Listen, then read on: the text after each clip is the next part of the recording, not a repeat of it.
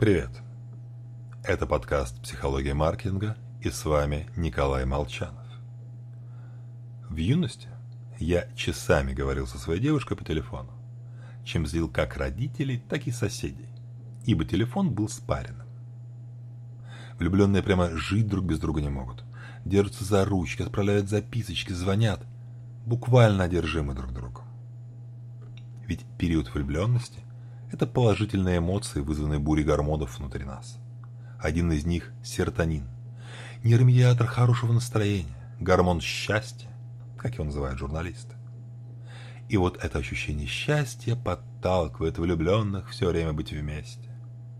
Ой, нет. Ошибочка вышла.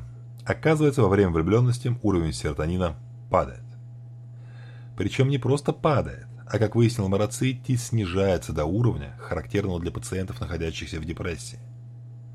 Так что мания звонить каждые 10 минут, чтобы убедиться, все в порядке, партнер меня не разлюбил – вынужденная необходимость. По сути, аналогично попыткам снизить уровень обсессивно-компульсивного расстройства. В бизнесе схожий механизм используют программы лояльности и мобильные игры. Например, популярная в свое время Farmville. Основной мотив удержания игроков в игре – вовсе не радость, а понимание. Если не вернетесь вовремя, то потеряете награды. Промедлите, погубите урожай, на посадку которого потратили время и силы. И игроки возвращаются, заводят будильник, чтобы встать ночью и полить ростки. В общем, Негативные эмоции мотивируют нас сильнее.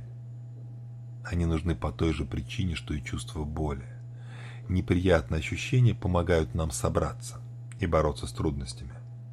Мы, люди, сконструированы не для счастливой жизни, а чтобы выживать в неблагоприятном мире. С вами был Николай Молчанов. Удачи вам и нам в этом выживании.